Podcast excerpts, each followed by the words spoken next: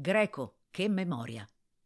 Un quartiere senza ricordi è un quartiere senza vita e a Greco, storico borgo della periferia nord e retroguardia operaia della zona industriale di Bicocca e Sesto San Giovanni, hanno imparato a fare della memoria l'antidoto contro l'amnesia e il collante per saldare il senso di appartenenza.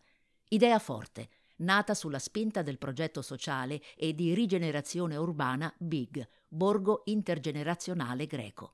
Chiedere agli anziani abitanti di registrare decine di podcast e pillole audio per raccontare storia, aneddoti e curiosità di questa zona di Milano.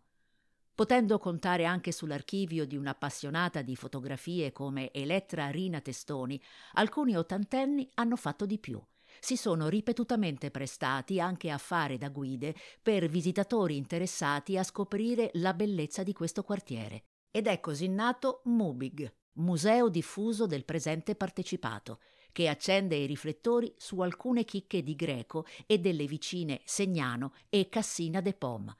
come i resti della vecchia ghiacciaia di Pec in via Conti, la bella palazzina Liberty di via Comune Antico il delizioso borgo Cascina Conti, la chiesetta di Sant'Antonino, considerata un tesoro d'arte inaspettato per i suoi affreschi, gli orti condivisi di Via Conti e il refettorio ambrosiano di Piazza Greco, spazio di solidarietà e utilizzo delle eccedenze alimentari gestito dalla Caritas, ma avviato durante Expo 2015 sulla spinta dello chef pluristellato Massimo Bottura e del regista Davide Rampello, e con il sostegno di una serie di artisti contemporanei come Enzo Cucchi, Mimmo Paladino e Gaetano Pesce.